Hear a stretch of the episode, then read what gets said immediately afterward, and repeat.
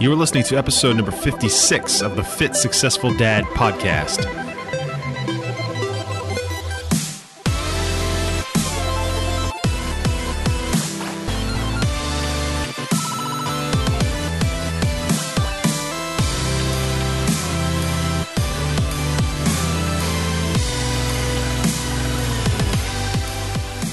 You know, a lot of times people hear, especially nowadays, the word entrepreneur, and they find out about maybe someone running their own business or running their own brand, and, you know, they're traveling all the time and they're talking to like some high visibility people. Maybe they sell a physical product and you start to see that physical product in a store, like a retail store or something.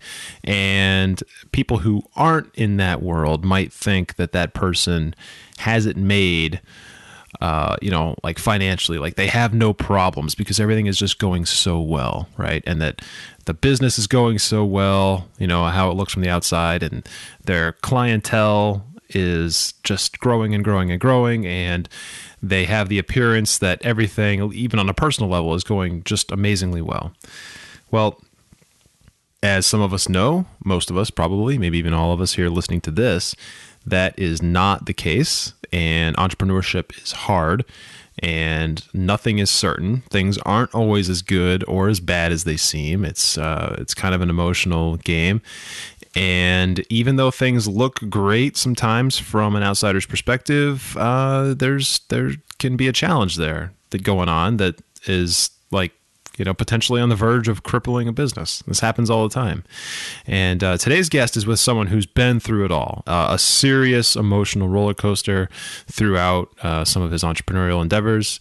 And his name is Peter Gasca. And I had an opportunity to speak with him for a long time. He's a really great guy. He's a writer for Inc and Entrepreneur magazine, and he has his own website. He's also the author of a book called 1 Million Frogs, and he talks about the reason why it's called that, and he gets into in the interview a little bit about why he wrote the book and what it really entails. And he's also a husband and a father of 2 kids, and he currently lives in South Carolina, and he's got a lot going on. He's not currently running any businesses. He has plans to potentially build a new business or multiple businesses in the future. But right now he's focused on writing, and he's also involved as a director and in a professor role at Coastal Carolina University. So he's got a lot going on. He's raising his kids, and he's kind of enjoying his family right now. But as someone who has been through it all and seen success and eventually selling a company and gone through all the hard times and good times of that whole business world and entrepreneurship world, he has some really, really interesting and really cool insights. So without further ado, I'm going to turn this interview over to the one and only Peter Gasca.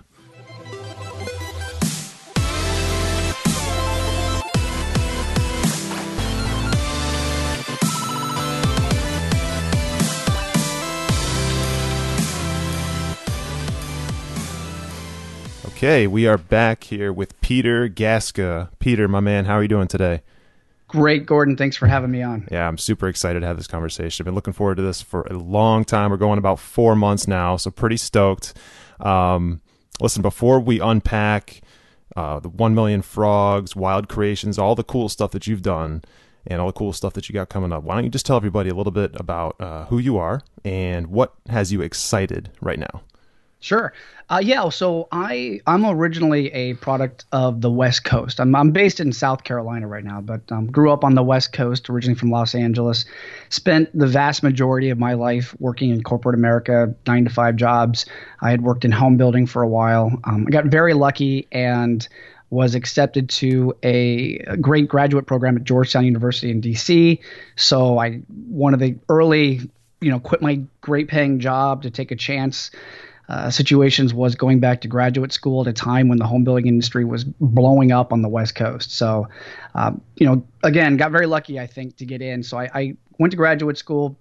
After graduate school, I had the opportunity to take a job overseas with a project for the United States Agency for International Development, USAID.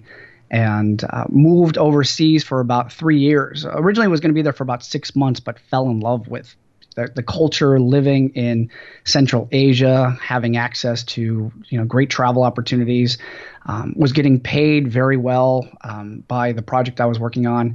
But there was something unfulfilled I felt inside me. And luckily I had met a friend of mine over there on that project, and him and I would go out and we would drink beer and we would eat Georgian pizza, and we would sit there around these tables and talk about, like, we're all we're doing is consulting other businesses and telling them how to run their business. Why aren't we running our own business? And we did that for about a year, him and I. And eventually, there's a lot of things that a lot of catalysts that went into it. But our project ended. We ended up moving back to the United States. I moved to South Carolina because he was from Charleston, had a lot of connections here, and I didn't have a lick of furniture to my name, so it was easy for me to uproot and plant somewhere. And we decided to start a business in South Carolina. The problem was I don't know whether we weren't just creative enough, but we didn't have any really good ideas. So we wanted to buy a business. And originally, our goal was to create a holdings company, similar to the Berkshire Hathaway model, which is we had consulted many businesses, we had graduate degrees, we had plenty of connections to money through the Foreign State Department. Although, you know, a lot of the foreign state diplomats and expatriates they make a lot of money, but they don't spend a lot of money. So we were going to tap into that industry, go buy undervalued businesses, put in all of these great turnaround tools, and then sell them off. You know, so we had a whole game plan, and go figure, we got to South Carolina, wrote an amazing business plan, had everything ready to go, but nobody was willing to give two inexperienced entrepreneurs a lot of money to do this. So we decided to buy just to buy the first company that we had with our own money. And so we looked at everything. We looked at everything from pest control to roofing to dead body removal. It's a funny story. The dead body removal, I'll digress just a little bit, because the dead body removal company was an amazing company. It was tremendous cash flow. Basically what happens in all the Carolinas on the East Coast is if you hit a tree, and I don't mean to sound blunt and terrible about this, but this is basically the way it was described to me. It was like, if you hit a tree in the middle of the night, you know, the coroner and the police don't come remove your body. This company does. And they had a monopoly on all of this across the Carolinas. Great cash flow, amazing cash flow. And the guy wanted to retire. And we got to the negotiating table with this gentleman. And he was really excited. He's like, "You guys are young, you're ambitious, you're hungry. I love that. This is exactly what this business needs. So let's talk some nuts and bolts." And I'm sitting there with my computer, typing up numbers on my computer. And he says, "You know, the one thing," he's like, I am so excited to take you guys out on your first call. This is going to be great." And that's when the realization hit me. Wait a minute. Yeah, I got to remove a body. I'm going to have to go out and remove body. I'm just want to be the back operations guy. I'm going to run the business. I'm going to write the checks and balance the books. And then when we left, we kind of had that conversation of, you know, when Joe and Jane don't call in sick for work on a Saturday night, it's me and you, bud. And I am not going out there removing somebody off of a tree. And so, but yeah, anyway, so that one didn't go through. I mean, we were ready to sign papers and just basically backed out. And I kind of regret it too, because like, again, it was great cash flow. But I would just stop you right there for a second. Sure. Two questions. One, what does it cost to remove a body from an accident? Because everything's charged through the city. And so we never really got down into we got into the bottom line, you know, what are our profits, what is our margin, and the number of calls. And, you know, it goes up and down depending on the weekend, depending on the holiday. And they, you know, it's not a private thing. So they charge the city, and they kind of kept that confidential until we made the leap. But again, I mean, the margins on this guy's company were, you know, they were making 30-40% after all of their admin and overhead. So it was just a matter of like who was going to take it and expand it into other states, other counties. So yeah, but no, I don't care. I don't care how much money it made. When I looked at the asset list, one of the assets they listed were scrapers. And that was the word, scrapers, the number of scrapers they had. And the only thing you could derive from that was okay, I guess they use scrapers when they remove bodies. And the mental images, yeah. And so luckily, and I don't mean to digress, but I listened to a podcast shortly after that about a company that removes bodies and all the things that go into when you find somebody who's been in an apartment for 2 weeks and they are just discovered and all the hazmat that you have to go through. Yeah. So anyway, didn't work out. So I was introduced to this family in Myrtle Beach. And they had an aquarium company. Basically what they made were these little ecosystem habitats with two African dwarf frogs. And these are little tiny little aquatic frogs that stay in the water. And this aquarium was built so it really never needed cleaning. And again, great cash flow, big margins, was very interested in it. And through a lot of negotiating, going to trade shows, it really turned out this was the atypical business case study. Great product. Nobody else does it. They have tremendous challenges with distribution. And that's exactly what our forte was. Like, how do we get into a business, put in the systems in place to be able to turn it around? And this was the perfect business for it. So we bought the business, and it was fairly inexpensive. Had to take out some loans, but we bought it. I relocated to Myrtle Beach, bought an apartment down here. We started running it, and that was March 2007.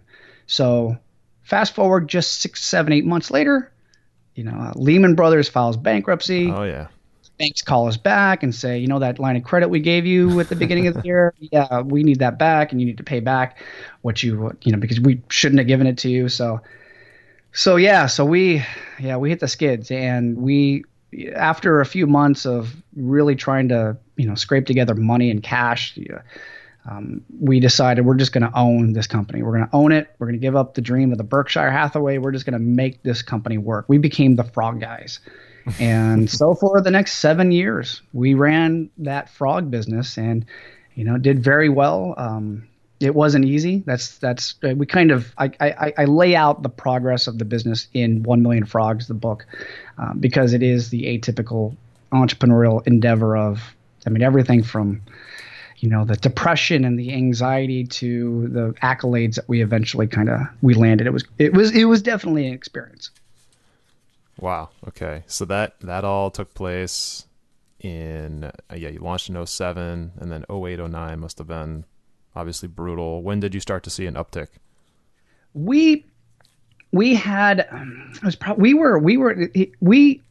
These frogs were hand delivered. We would put them in a van, and we would drive thousands of them all over the coast. We had a delivery driver. My business partner at one point did deliveries up to Washington State, driving back and forth. It was a nightmare. And we knew we had to ship them, but we didn't know how, and we didn't have the time. The typical curse of being trapped in the business and not being able to work on it.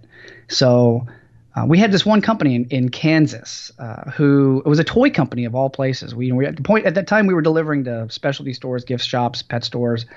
And this toy company – to be honest, I have no idea how we eventually started when we first started shipping to them. But we were shipping to them not illegally, but against the rules of FedEx shipping. We were packaging them in boxes and not telling them they had live frogs being shipped. So shipping them to them, and she couldn't keep these things on her shelf. She'd sell 50 or 60 a week. So every week it was, gosh, these things cannot stay on our shelves. Can you ship us more? And we would drive down to the Walmart. We would go to the back of the Walmart into their trash dump, not the trash dump, but their box depositories, and steal boxes, package up boxes with a bunch of, we'd steal all of the packing material that we got from there or that we had received. We were recycling everything. I love it. And we would ship it to her. And then finally she said, listen, why don't you guys – this is a great product for kids. Why don't you guys go to the toy fair in New York? It's a big toy fair. It turns out it's the second largest toy fair in the world, largest in North America. They do it every February. And she said, I'll tell a few people about you. I'll have them come by your booth. So we couldn't really afford to go. So we pinched together some pennies. We stayed in New Jersey, hightailed it in, registered late, got a booth on the bottom floor. And this is a huge, this is a massive, massive trade show. And we're on the bottom, way back in the back. And our goal was it's a 4-day show. And we said, listen, if we could just get 10 or 20 customers that in perpetuity, that will help us pay for this show. And day one, we had 100 people come to our booth, and they were saying, the gallon cans, she told us all about you, and we really want the product. How do we get it? And at the time we didn't have a shipping process, so I literally am at the Toy Fair booth with my partner standing right behind me. I'm saying we ship in standard packages of 10. He's saying standard packages of 20. I'm saying shipping cost of $20. He's saying free shipping cost, and we're fighting. I hear him saying this. You can't promise. What do you mean no shipping cost? We have no idea how much it's going to cost. And so we're quoting but most of these people didn't care. They were just like, Colleen, she was awesome. She told us all about it. Whatever. When you guys work it out, we'll come. So like day 100, we probably signed 150 different accounts that day. And at that show, we had, that's a big show where everybody comes. Target buyers come, Walmart buyers come. And we had Brookstone buyers come by our booth. And Brookstone, they were very persistent. They said, we want this product on our shelves. Can you guys ship? And of course, we're saying, yeah, when we really couldn't. But we ended up, after that show, driving up to Brookstone. I'm sorry. We drove up to Brookstone's office up in Connecticut, sat down. This is after a 4-day trade show. We're tired. We sit in their booth or their conference room, and they're filing people in, product designers, VP of sales, distribution people. And they're like, we love this product. Let's get down to numbers. Can you guys ship to a centralized warehouse with this product? Sure we can. And no way we could. But we were, yeah, sure. And I remember him saying, like, well, let's get down to cost. So I open up my computer. We're on one side of the table. He's on the other. They're on the other side of the table. And I type in, I'm like, let me pull up a spreadsheet. I pull up a spreadsheet, and I type into the spreadsheet. So my business partner sits next to me, a bunch of, like, question marks. Like, what? I have no idea. So we throw out $25. And they counter. We go back and forth. And we finally agree on a price. And it was one of those situations where we had a 10-hour drive back to Myrtle Beach the following day, and we sat there in complete silence for almost 10 hours, contemplating what we had just committed to. 150 stores, a major retailer with 400, 500 stores. Like, how were we going to do it? And, these are fantastic. I mean, any entrepreneur would just dream of this. This is a great problem to have, right? Way too, like, suddenly all these people want your product, and you need to figure out how to make it work. Problem was, we didn't have any money. We had a bunch of debts.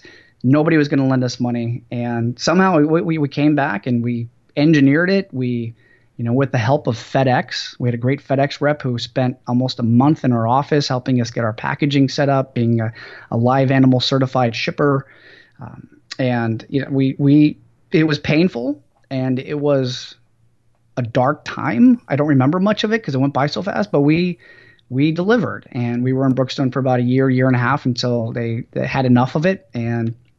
And that's how and we eventually sold the company. I got out of the business about 3 years ago. We sold it to another conglomerate business, and that was a nightmare. That's a whole different podcast.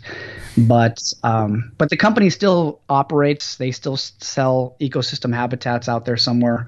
I see them every once in a while. I have students who will come up to me at the university where I teach at and say, hey, I saw this product. Is it yours? And I'm saying, yeah, more than likely it is, because nobody else produces this thing.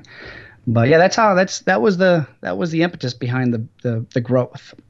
Wow, that is so cool. I'm curious. So going back to that meeting with Brookstone in the conference room there, and you got your laptop open, and what were you what were you trying to negotiate with, and what were you typing into that spreadsheet? Was that cost per product or shipping costs, or like what were you guys doing?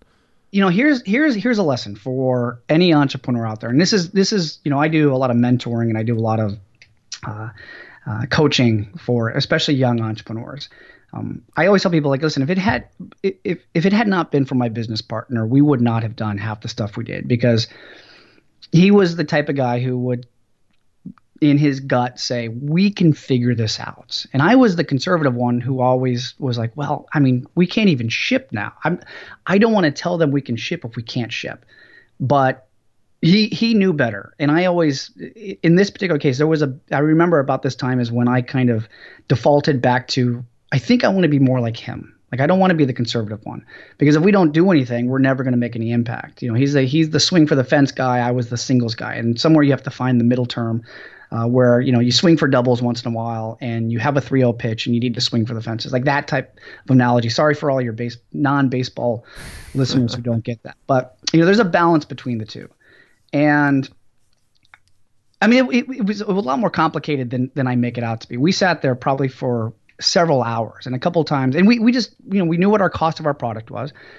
Several times I had to walk out of the room and I had to call our plastics manufacturer who was in Kentucky, get him on the phone. We owed him money. You know, we were already behind on payments, and I had to call him and say, listen, I need several 100,000 units and I need like 8 months to pay, you know, and how we negotiated that. You know, he was very inclined not to do it, but I was like, I'm at the Brookstone office right now. They want the product. They're projecting, you know, 50, 100,000 units this winter alone. And I can't do that unless you advance me that line of credit, you know. And I'm just telling you right now, we have a 90-day payment plan with them. So, you know, if you can't advance me that, I don't know. I have to say no. And it was, you know, entrepreneurship is about relationship building. It's about building up your trust. You know, I had never told this vendor I was going to pay when I didn't pay. If I was behind on a payment and he called, I answered the phone. I spoke to him and I said, I can't pay you this week. I didn't say, I'll pay you. Don't worry about the checks in the mail. So he knew I never said anything that I didn't stand behind. And he was willing to, he God bless him. He advanced us that line of credit. He got, you know, tens of thousands of dollars in debt with us.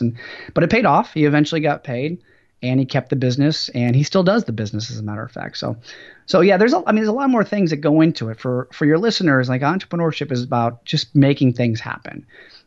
Everything, again, these are great problems to have. When you have demand for a product, somebody wants it, then as long as you have the gall to be able to stick with it, you can make it happen. You can figure out how to make it happen. Whether it's finding people to help you out, bringing on a partner, negotiating terms with a vendor, you know, the most important thing is just keeping your word and sticking to it. So yeah, when I sat there with the spreadsheet, we were just plugging in numbers, and we knew approximately what it cost. We had no idea how to ship it. It turned out that we promised them we told them we could ship it to Essential Warehouse. We can't do that. You can't ship frogs to Essential Warehouse. So we eventually helped them write up a plan. So we would ship our part of the product to a warehouse, and then we would actually drop ship frogs to all of their stores. I'm not saying it was the most efficient, greatest way to do it, but it was the only way to do it.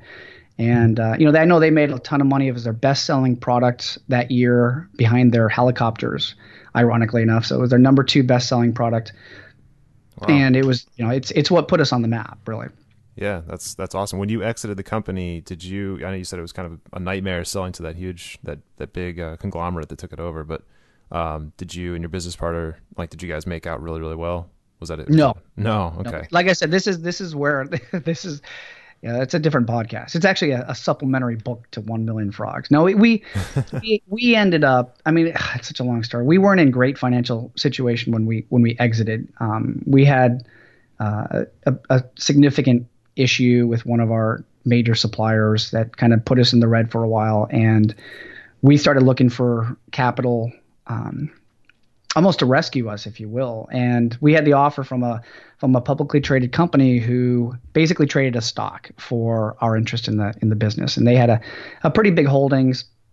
But now that company is basically debunked. They're in all sorts of financial problems, and we're stuck with worthless stock. So it was a good learn. I don't regret it at all, because I don't think we would have been able to get out of the business. I was ready to get out of the business. I was ready to move on. You know, you probably know how it is when, and a lot of the people you talk to, if you're an entrepreneur, you kind of get that itch every 7 years. Mine is about a 5-year itch. And I was ready to move on out of frogs. I was ready to move on to something else. And so it was an opportunity to sell. We probably weren't going to sell it for cash to anybody significant. So this company offered us a stock in exchange. We stayed on for about a year to help manage the transition, and then got out of it when they started having issues. But yeah, I mean, it's not a regret I have. I'm not driving on a yacht, unfortunately. Still driving the same car when I started the company 9 years ago. Wow. Okay. Yeah. I mean, well, you know, not every business like culminates in that way, where the original founders leave, you know, with many, many, many millions of dollars. Like, that's a grand illusion I think a lot of people have, but you know, the realization that you guys encountered is that that's not always the case. And you know, it's cool though that you don't regret it, and it was a part of your life that was very significant, and you know, you definitely learned a lot going through that, right?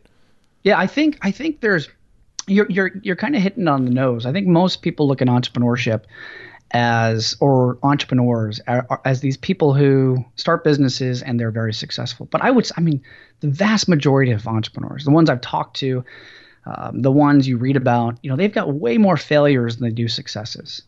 You know, in the process of running Wild Creations, I had 3 businesses that failed. You know, while we were running that, we started a tequila company that failed. We started an online Kickstarter campaign for toys that didn't go anywhere. We had a separate company for distribution of anyway, all of them, you know, failed. We couldn't get traction, and at one point we just said, all right, you know, it's not working, we need to close it down. So yes, it's not about I don't think people get into entrepreneurship because they want to get rich. They get into entrepreneurship because they want to make an impact, because they want to have a legacy. And it's not about making rich. It's not about having the time, because it doesn't free you up of time. It actually controls your time. But what it does is it gives you a sense of impact. It gives you a sense of accomplishment. You know, it's like building a building. When you are an architect, you get to drive down the street and go, I designed that, or I built that. And as an entrepreneur, you get to drive around and hear about things and say, I built that. You know, like when you launch your Kickstarter campaign in September, you're going to be able to, you know, you've already built it. But I mean, as you start building up the momentum behind was it Sobam, right? Sobam. That's it. Yep. Sobam products. You know, when you start building up, there's an intrinsic reward that goes way beyond financial, that goes way beyond you know, the freedom that most people think it is. And you can't explain it until you've done it, until you get into it and you realize, wow, I'm not in it for the money. I'm in it because I want to grow something. And if you're not in it for that reason, then you probably shouldn't be in it, because the chances that you getting rich are very slim, and you're not going to have more time. Then you're not going to, you may be the man or the woman, you may be the one in charge, but you're not going to be the one who gets to take off weekends.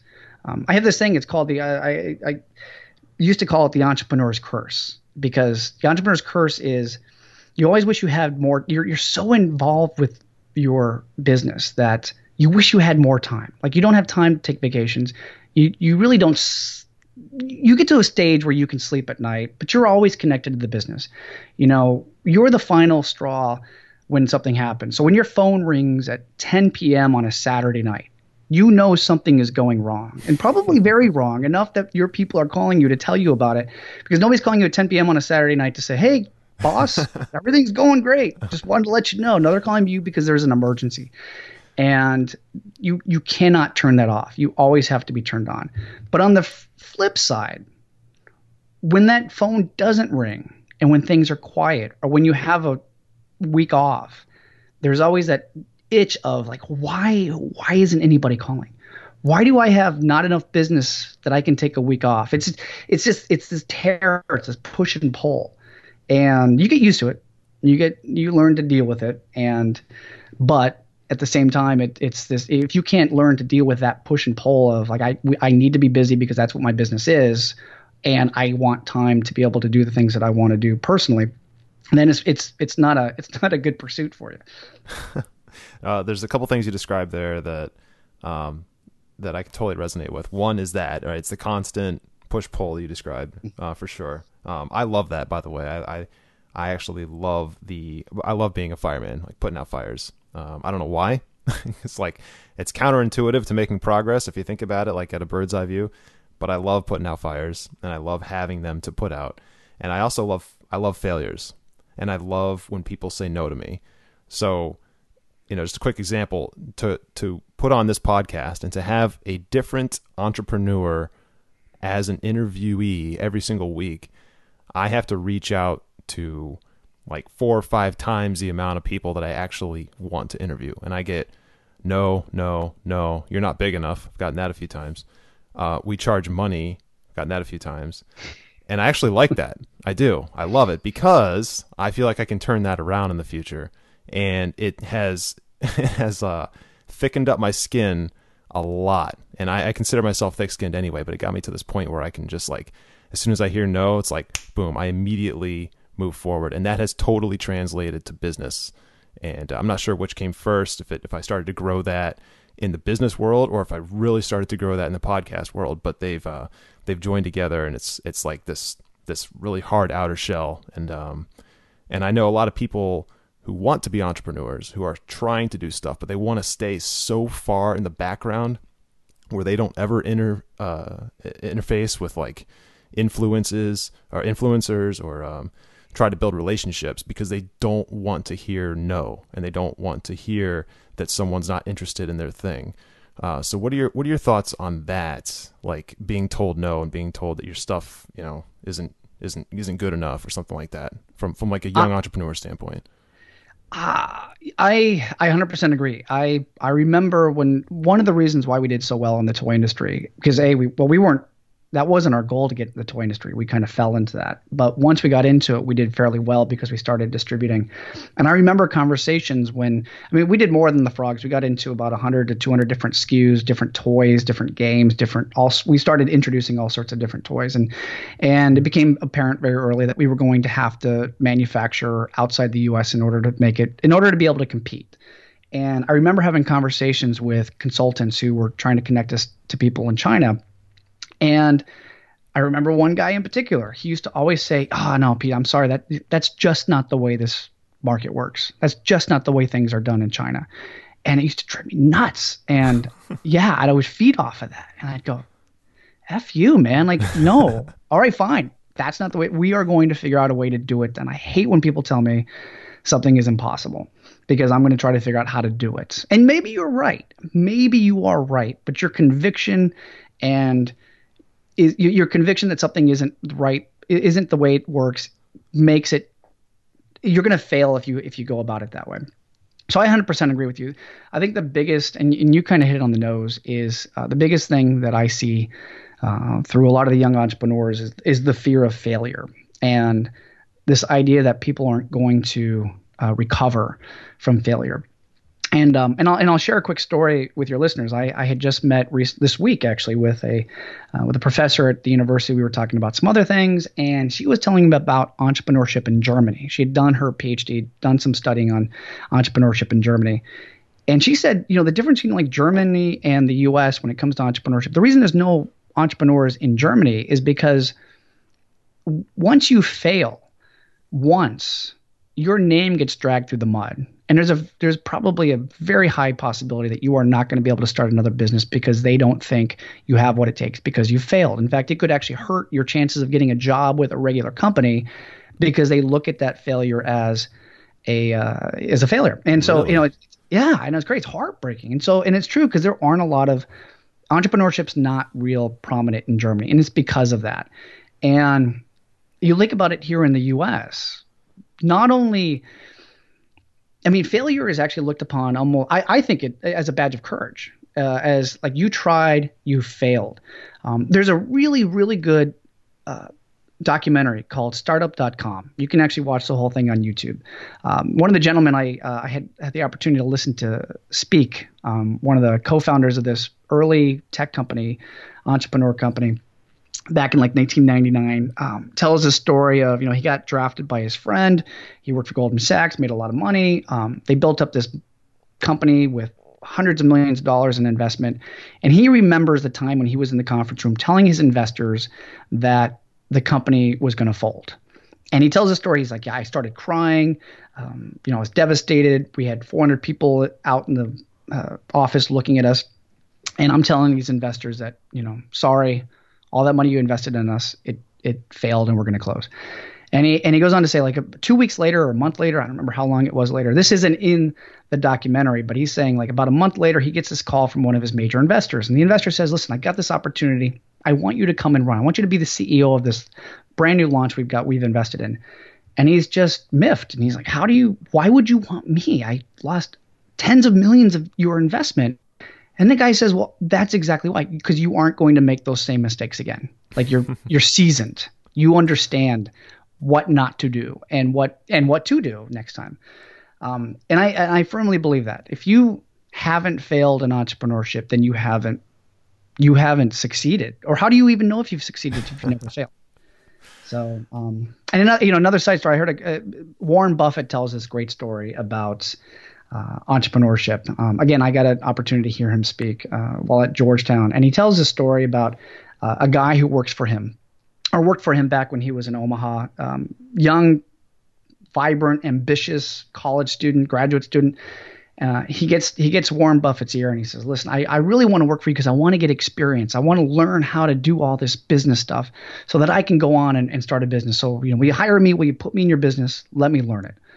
And Warren Buffett tells him, he says, listen, why would you want, if you're planning on starting a business, if you're planning on being your own boss, why would you come work for me? Why not go out there and do it? Think about it this way.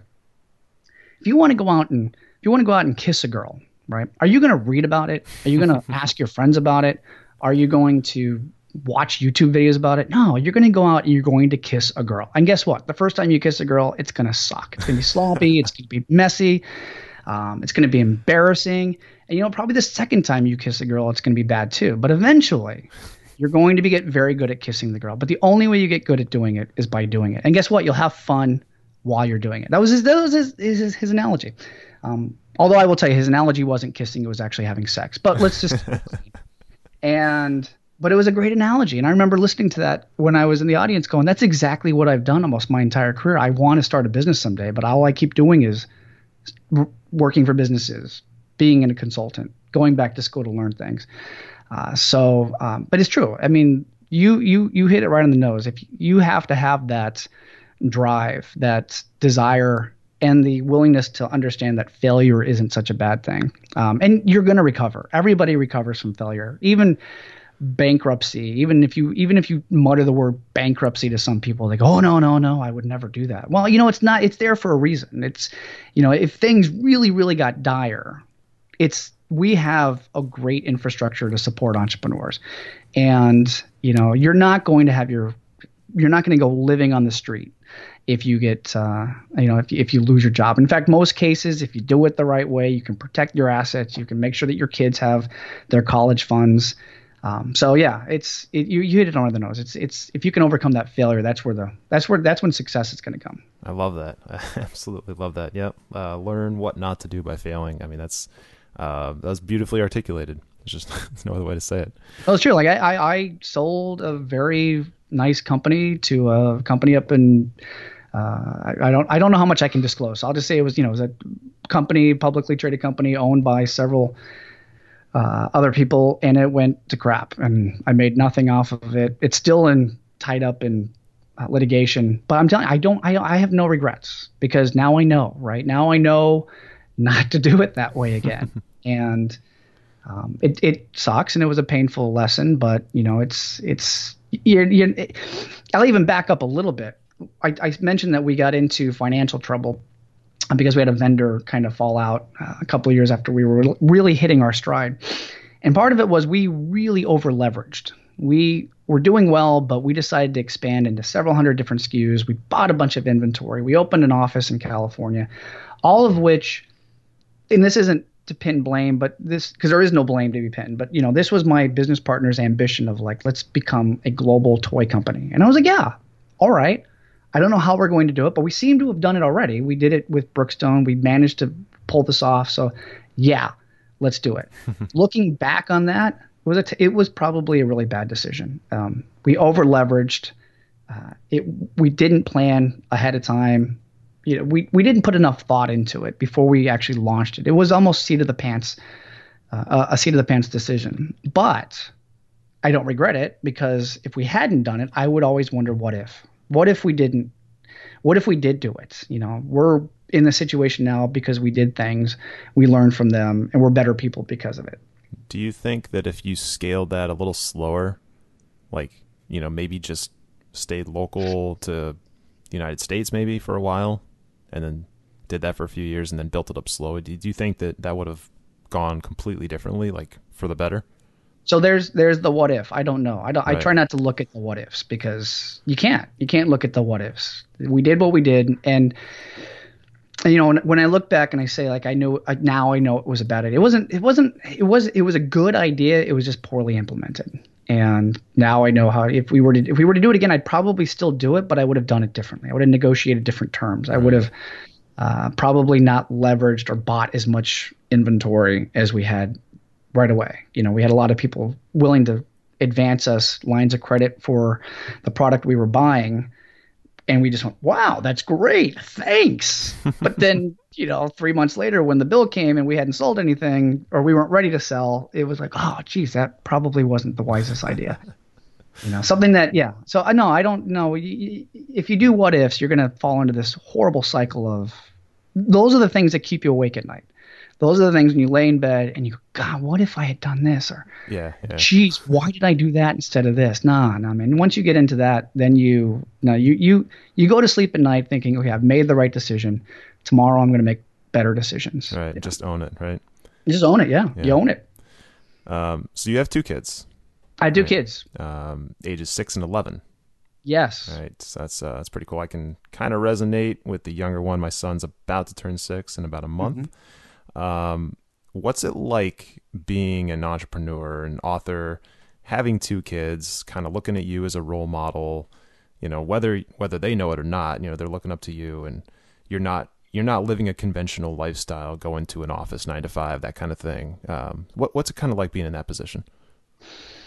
Well, I don't think they're old enough to fully understand. You know, since exiting the business 3 years ago, I started teaching at a university. I got really lucky and I landed some adjunct position at a university. So it keeps me busy, pays the bills, allows me a lot of free time, like this summer, you know, so I can work on consulting type of stuff. So as far as they know, I'm a professor.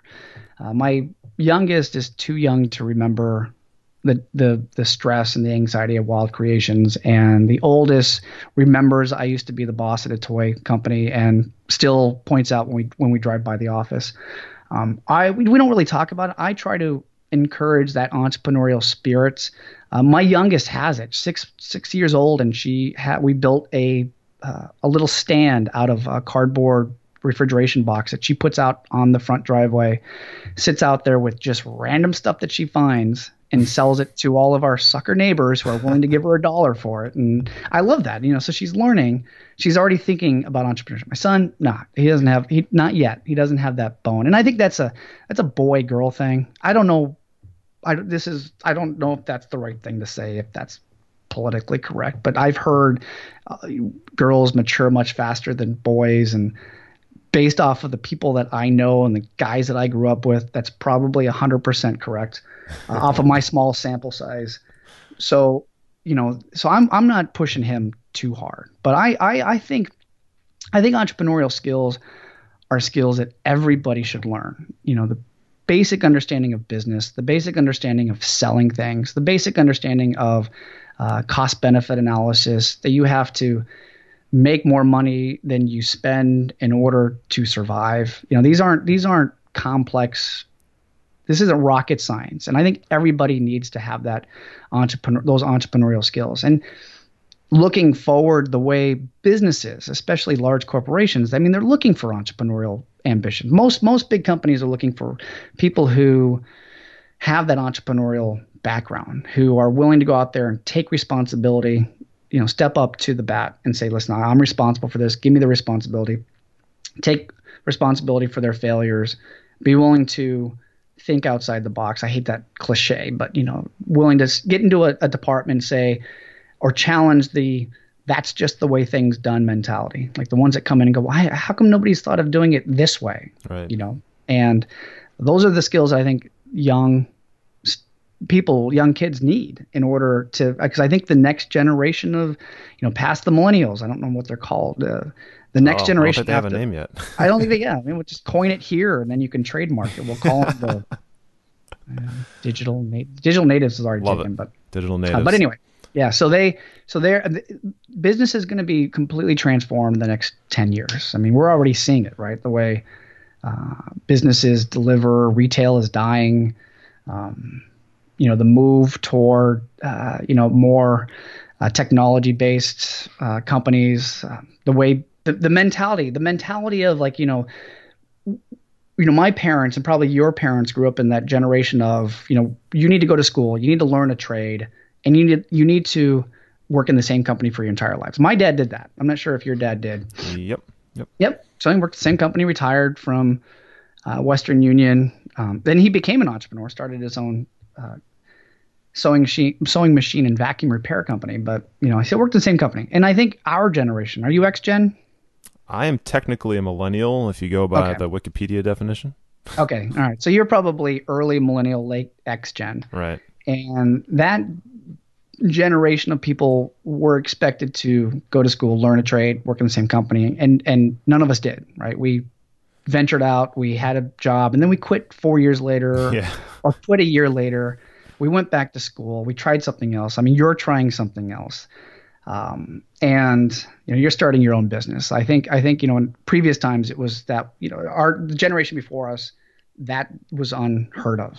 And so the next generation of kids, the millennials, late millennials, and the generation after them, nobody's going to expect them to be loyal to a company. We're going to expect that they're probably going to quit, and they're probably going to move on to other businesses. There's going to be ambitions. They're going to have opportunities that we didn't have. And I think that that's mentality of having the skills to be able to adapt, to be able to say, listen, okay, I've been in sales for the last 3 or 4 years. It's not working out for me. And I need to be able to go into another skill set or learn another skill set or go into a business that's willing to teach me another skill set and be able to do that. Entrepreneurs do that every day.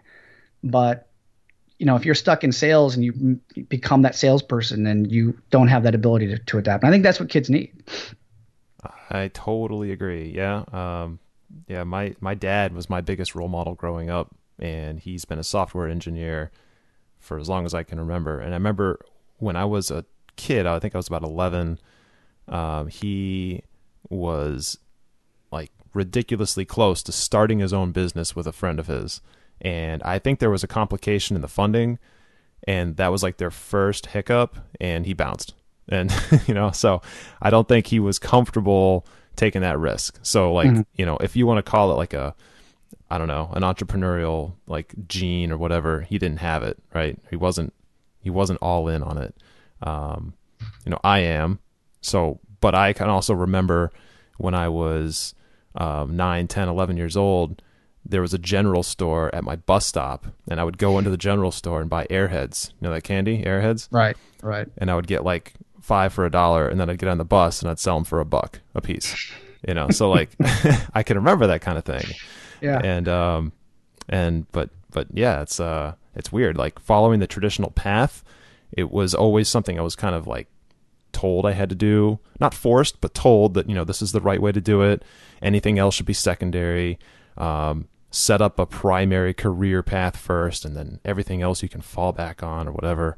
And I, you know, I guess there's some logic to that, but going forward, I think that like you described, learning other things constantly, continuously growing and developing, and not being stuck in sales or stuck in like marketing or stuck in graphic design or something.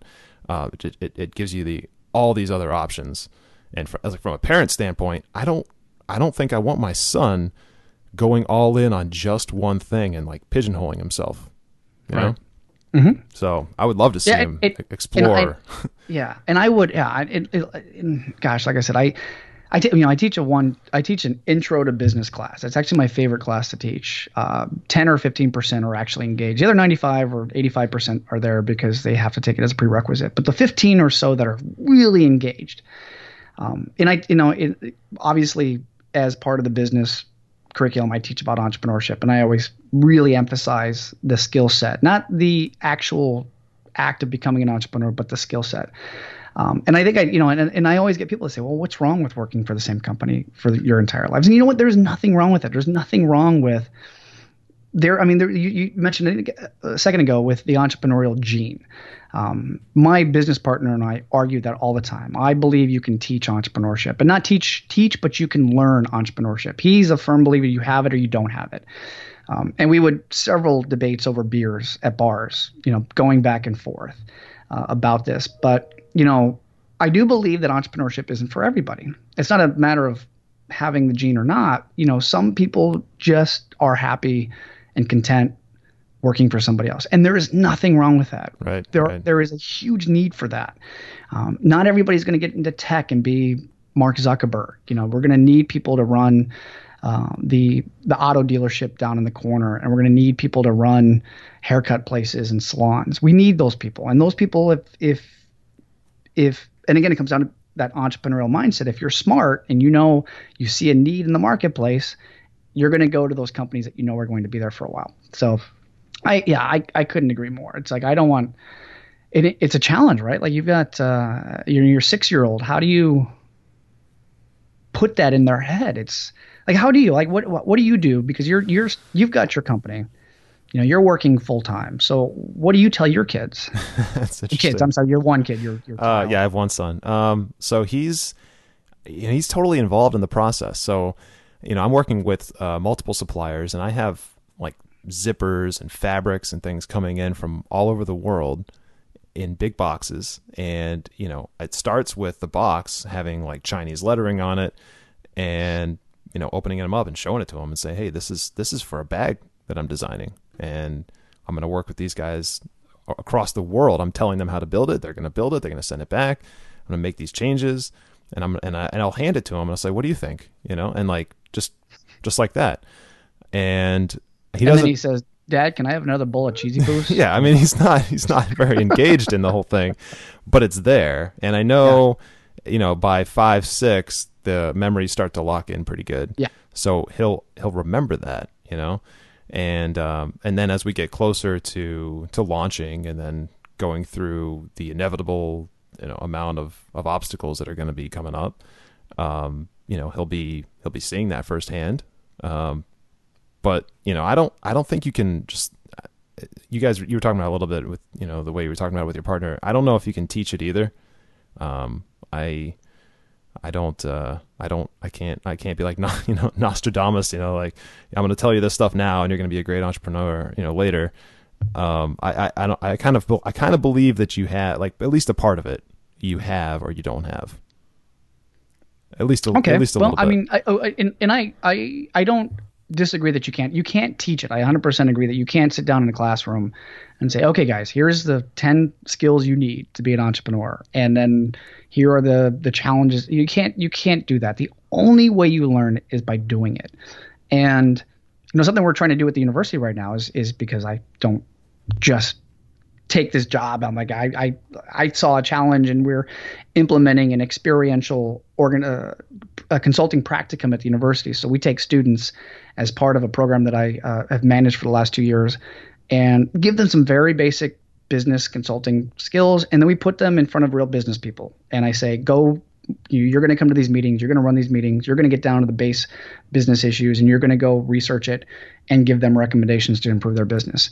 You know, that's consulting, but that's basically what entrepreneurs do, right? We get into a business, we see a challenge, and we figure it out, right?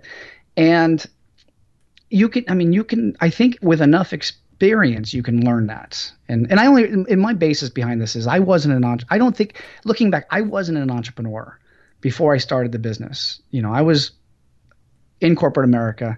I was the type of guy that, you know, when we launched our business, I had a business plan. I had, you know, things are going to happen A, B, C, or D. I tell the story in the book about, like, week one, we had an issue and I had a nervous breakdown because it didn't go along with my plan. And, you know, but we learned it. I eventually figured out that, hey, you know what? It's not that hard. Failure is not bad. It's about keeping your words, about negotiating.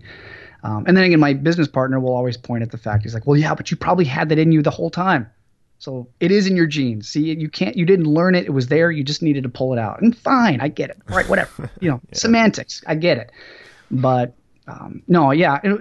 If you, like, you selling airheads in your school bus, right there tells you right there, you have the gene, right? You don't need to bring it out. It's there. It's just a matter of getting it launched, you know, just getting it out of your system and putting it into the real world. So I do say that to a lot of the students. I say, if you have that inclination of, like, what a real entrepreneur does, which is find a need, figure out how you add value to the universe, and figure out how to charge for that value, then you're an entrepreneur. Like, my son doesn't have it yet. He doesn't figure that out. He hasn't figured out how to add value. My daughter does. She knows, like, if I sit on the the front porch and I sell these shells I just picked up out of our backyard for $1, I'm adding value to somebody's life and I'm making $1 off it. God bless her. You know, I'm with you with, like, I'm trying to get my 11-year-old to grab onto that, to understand the concept of entrepreneurship. And you know what, maybe to a certain extent, he doesn't have the gene, but I'm still going to stick with it. I'm not going to push him that way, but I'm going to encourage him to think like an entrepreneur. Yeah, I'm with you. And even if like, I don't care if my son starts his own business or not, but there is that one component that goes along with that, which is like, you know, strong work ethic that can be applied anywhere. That I think you can teach, right? Yes. That I think can be learned for sure. And to me, you know, I guess that's more important at the end of the day, right? Yeah, and they see it through you. They see watching you open those boxes, staying up late at night, making those calls, you know, sweating it out, you know, in the back room on your days off. Like they see that and they make a mental note of it, and that's all we can do. Yep. All right, so I just have a couple more questions for now anyway. This has been an awesome conversation. I'd love to have you back on the show sometime. But I don't want to get too weird here, but what are your thoughts on mindset, positivity, overcoming obstacles, stuff like that? Do you feel that people who aren't succeeding need to drive out, you know, negativity and disbelief in themselves, or, you know, like, what are your thoughts on that? Oh boy. Well, that's a good question. I mean, yes, I do. I believe that in the last 5-6 years, I've become a big proponent of meditation, and not meditation as in the form of sitting cross-legged and listening to running water and humming to myself, but taking 10, 15, 20 minutes every day to just clear your brain, right? Just to turn it off. And it was hard at first. There's apps, of course, that can help you do it. But, you know, I find that I've become a lot more positive. I think I was very negative at the beginning, which is probably what led to my stress and anxiety at the beginning of the business. But it kind of goes back. It's more of a personal challenge. But I do believe that if you tell yourself you can't do something, if you're locked in the negative, then you're not going to do it, right? My business partner was great because he's the type of guy we're going to sit across from somebody. He's going, yeah, we can do that, and it would drive me nuts because then we would. You know, it really had to figure out how to do it. But he was always the positive guy, and he rubbed off on me, you know, luckily more than I rubbed off on him. So, yeah, I absolutely believe that. If you don't believe you can do something, then you're not going to do it. You have to go about it thinking that your end game, that there's something at the end of the first street that you're shooting for, and that's what you're going to go for, which comes back to like why I don't play the what if game. Because if you play the what if game, you're going to get in a vicious cycle of regret and wondering what should have happened. You think about what you want to accomplish. But yeah, positivity, and I think I heard on your last podcast talking about surrounding, you mentioned getting the people out of your life that really are toxic, poisonous people. And that is something I have learned also to do, and is absolutely important to do. I mean, it's not all about just having everybody around you telling you how awesome you are. It's about people that challenge you, right? People that say, all right, man, you're sucking right now, but you're going to be fine. Let's talk about like why are things going so bad? Like, you know, as opposed to the people that are telling you, oh, that's not the way things are done. You know, I do believe that there's a big, proponent of being positive. You know, you mentioned your dad. Like, my dad's one of those guys, he never complains about anything. Guy's 85 years old, and for as long as I've known him, he's never complained about his work, about his money situation, about this or that. Like, every time you talk to him, he's like, hey, happy go lucky. And I'm like, why can I not be like that? Like, why do I complain about certain things? So I've gotten better at that. But yeah, it has a big impact, I think, not only on you, but it has an impact on everybody around you. And, you know, you've got a wife. I'm guessing you're positive because you've been married for, like a decade now. And that doesn't happen if you're a negative person. Well, I mean, I guess it does. It does. I know all sorts of crazy, unhappy couples. But, you know, I think when you get those toxic people out of your life, you become more positive, and therefore you rub off on other people too. It's very spiritual, but, you know, different conversation. Oh yeah. No, I'm really big on positivity and keeping positive energy around, and you know, it's fun. You know, I say that, so people look at you like, you know, dude, you're like way out there with that stuff. And it's not like that. It's just, you know, you do have a choice, right? You can have a lot of negative thoughts, or you can choose to look at things, you know, for lack of a better term, you know, it's going down the same pattern using cliches. Like, you can look at everything half full, right? You can do that. And I choose to do that. And that has completely changed my life. That's a few years now, but, I think it's also the reason I asked you that question is because I think it's big personally. I think it's big in business. Even if you look at a huge challenge or a huge setback in a way where it's opportunistic for you to do something to change that and maybe, you know, benefit as a result, like that whole thinking of something that way, it just turns the tables so much mentally so that you can stay in the game, and it usually does turn out okay. Right. Yeah. You know what, you probably don't have time to do it now, but if you have a podcast on this, I'm going to go back and listen to it. But you probably have listeners going, "Oh yeah, that's great. Yeah, go burn a candle, burn some incense. Good for you." But I 100% agree. Like, I was not a happy guy when we started our business. It took a lot. Becoming positive and learning to sleep at night and learning to deal with the challenges of entrepreneurship. Those take practice. I mean, it takes practice to be able to turn things off. Like, it does. Here's something I discovered literally in the last like year and a half, is how much sleep plays a part in my life. You know, I was the type of guy who I was proud of the fact that I could go 4 or 5 hours of sleep a night, and be able to function and be really highly productive. But the thing is, I was never happy. Like, I was always tired and stressful. And ever since my wife introduced me the idea of like, maybe you should sleep 7-8 hours a night because that's good for you. And now I sleep 7-8 hours a night. I make it a habit of making sure that I can get up, or, you know, I go to bed early sometimes and that I'm on that sleep schedule. I mean, I'm telling you, just a huge difference in my attitude and my positivity. When I'm tired, I am grouchy as hell. I am almost unbearable to be with if I have gone 3 or 4 days without getting a lot of sleep. I know that now. And I'm going, wow, that's probably was my problem before. But it takes practice. Your listeners should understand, like, if they're in that negativity phase where they're telling themselves, oh, they're having regrets or they're having doubts of whether they can do it. Literally saying positive things to yourself, taking 10 minutes out of your time day to just sit in quiet, unattached to your phone or having anything in the background, and just letting your mind quiet itself. Fine, use incense and candles if you want, but, you know, that does help. So, I mean, I would love to hear about how you learned how to cope with it, because I've never really thought about how I eventually got to it, but I would love to learn more practices of how to do that, you know, how to become better at that. I think maybe we should have another episode just on that. Yeah. It is a pivotal part of my life in business and family stuff. And I think Please do one. I'm telling you, you're going to have listeners out there go, that's a bunch of hogwash, but they're going to listen to it. They're going to listen to it because they're going to go, yeah, you're right. I'm kind of tired of being a grouch, tired of being unbearable. Maybe there's some things I can do to help myself snap out of it. And it's very mental. I love it. All right, man, we're going to have to do that. Cool. All right. So listen, I just have one more question, and it's in a way a two-part question. But I want you to imagine for a second that you're giving a keynote, right? Huge group of people. Half are young entrepreneurs and the other half are startup founders, and they may or may not be young. Doesn't matter.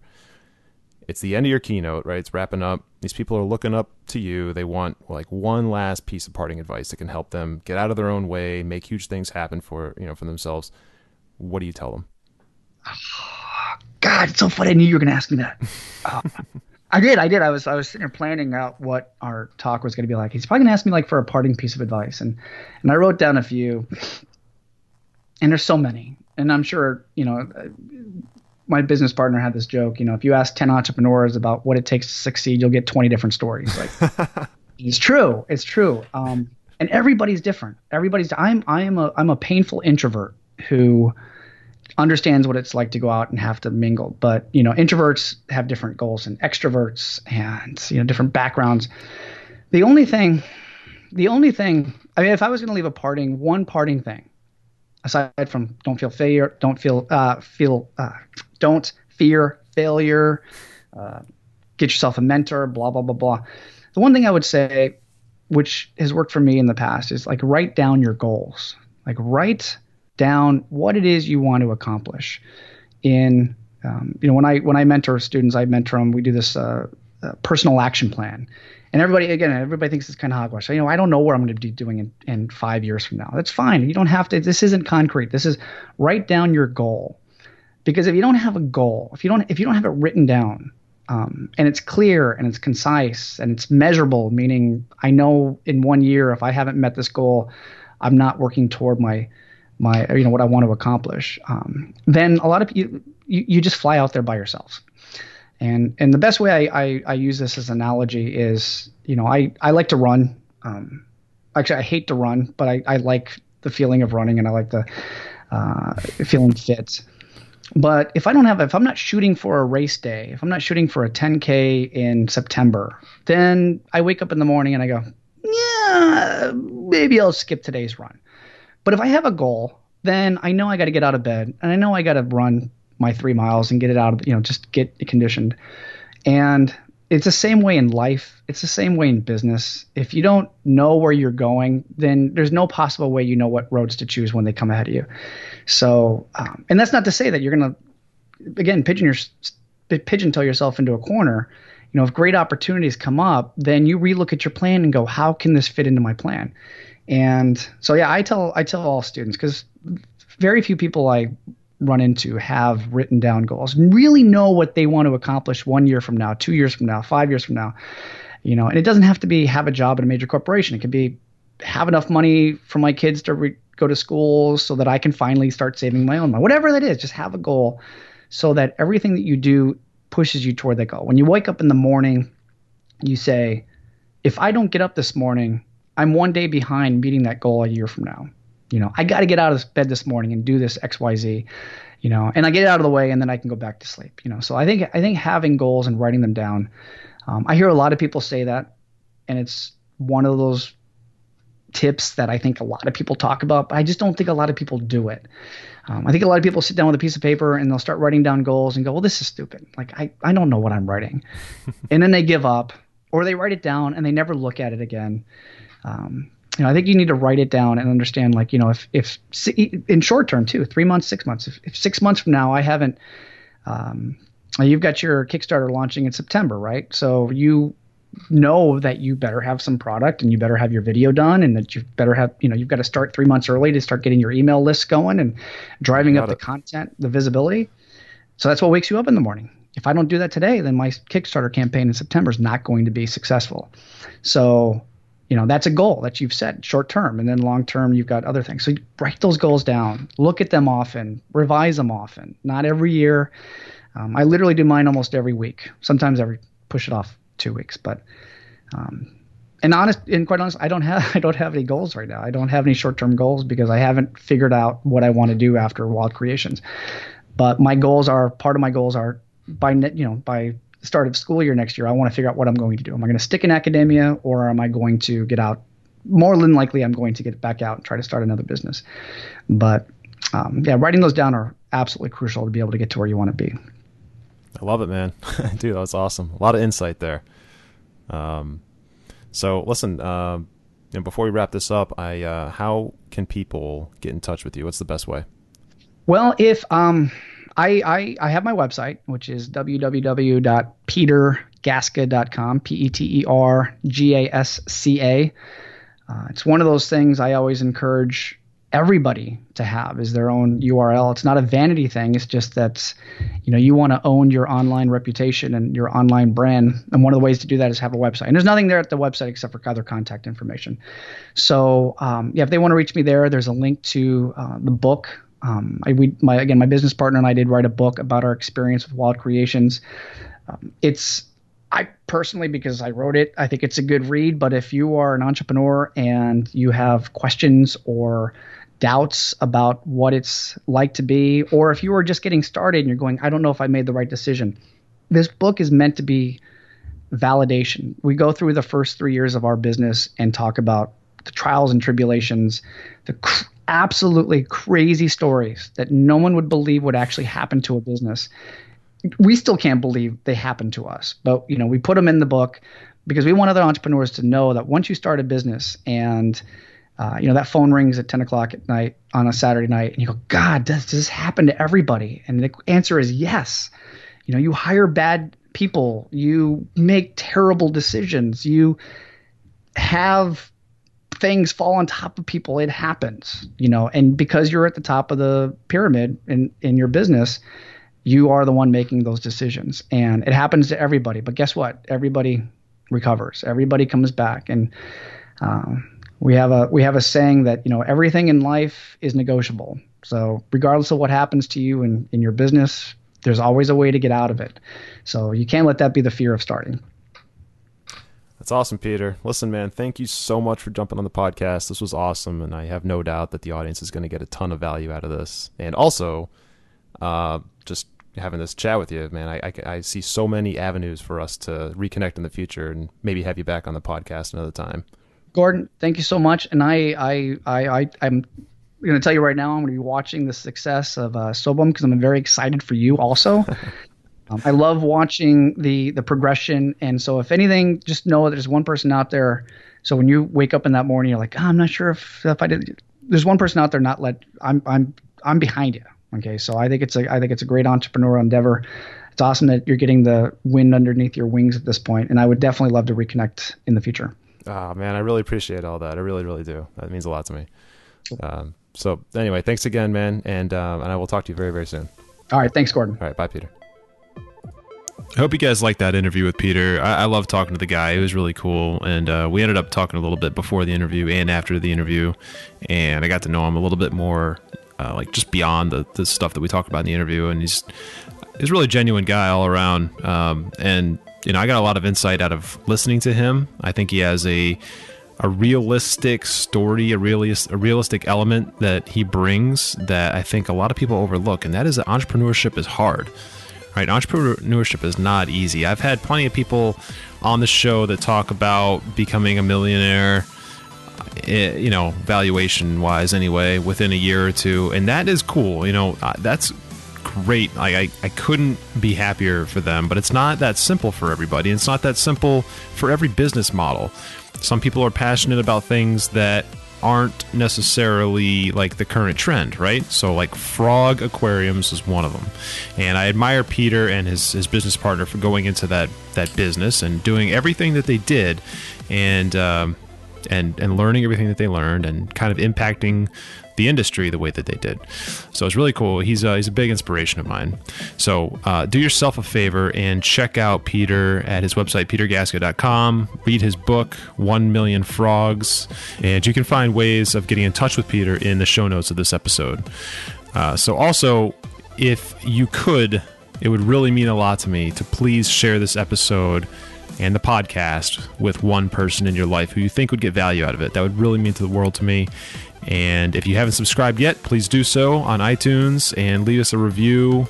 Totally unbiased. I really want your opinion, what you like, what you don't like, and all that stuff can be done on iTunes. I really, really appreciate it. It means so much to me.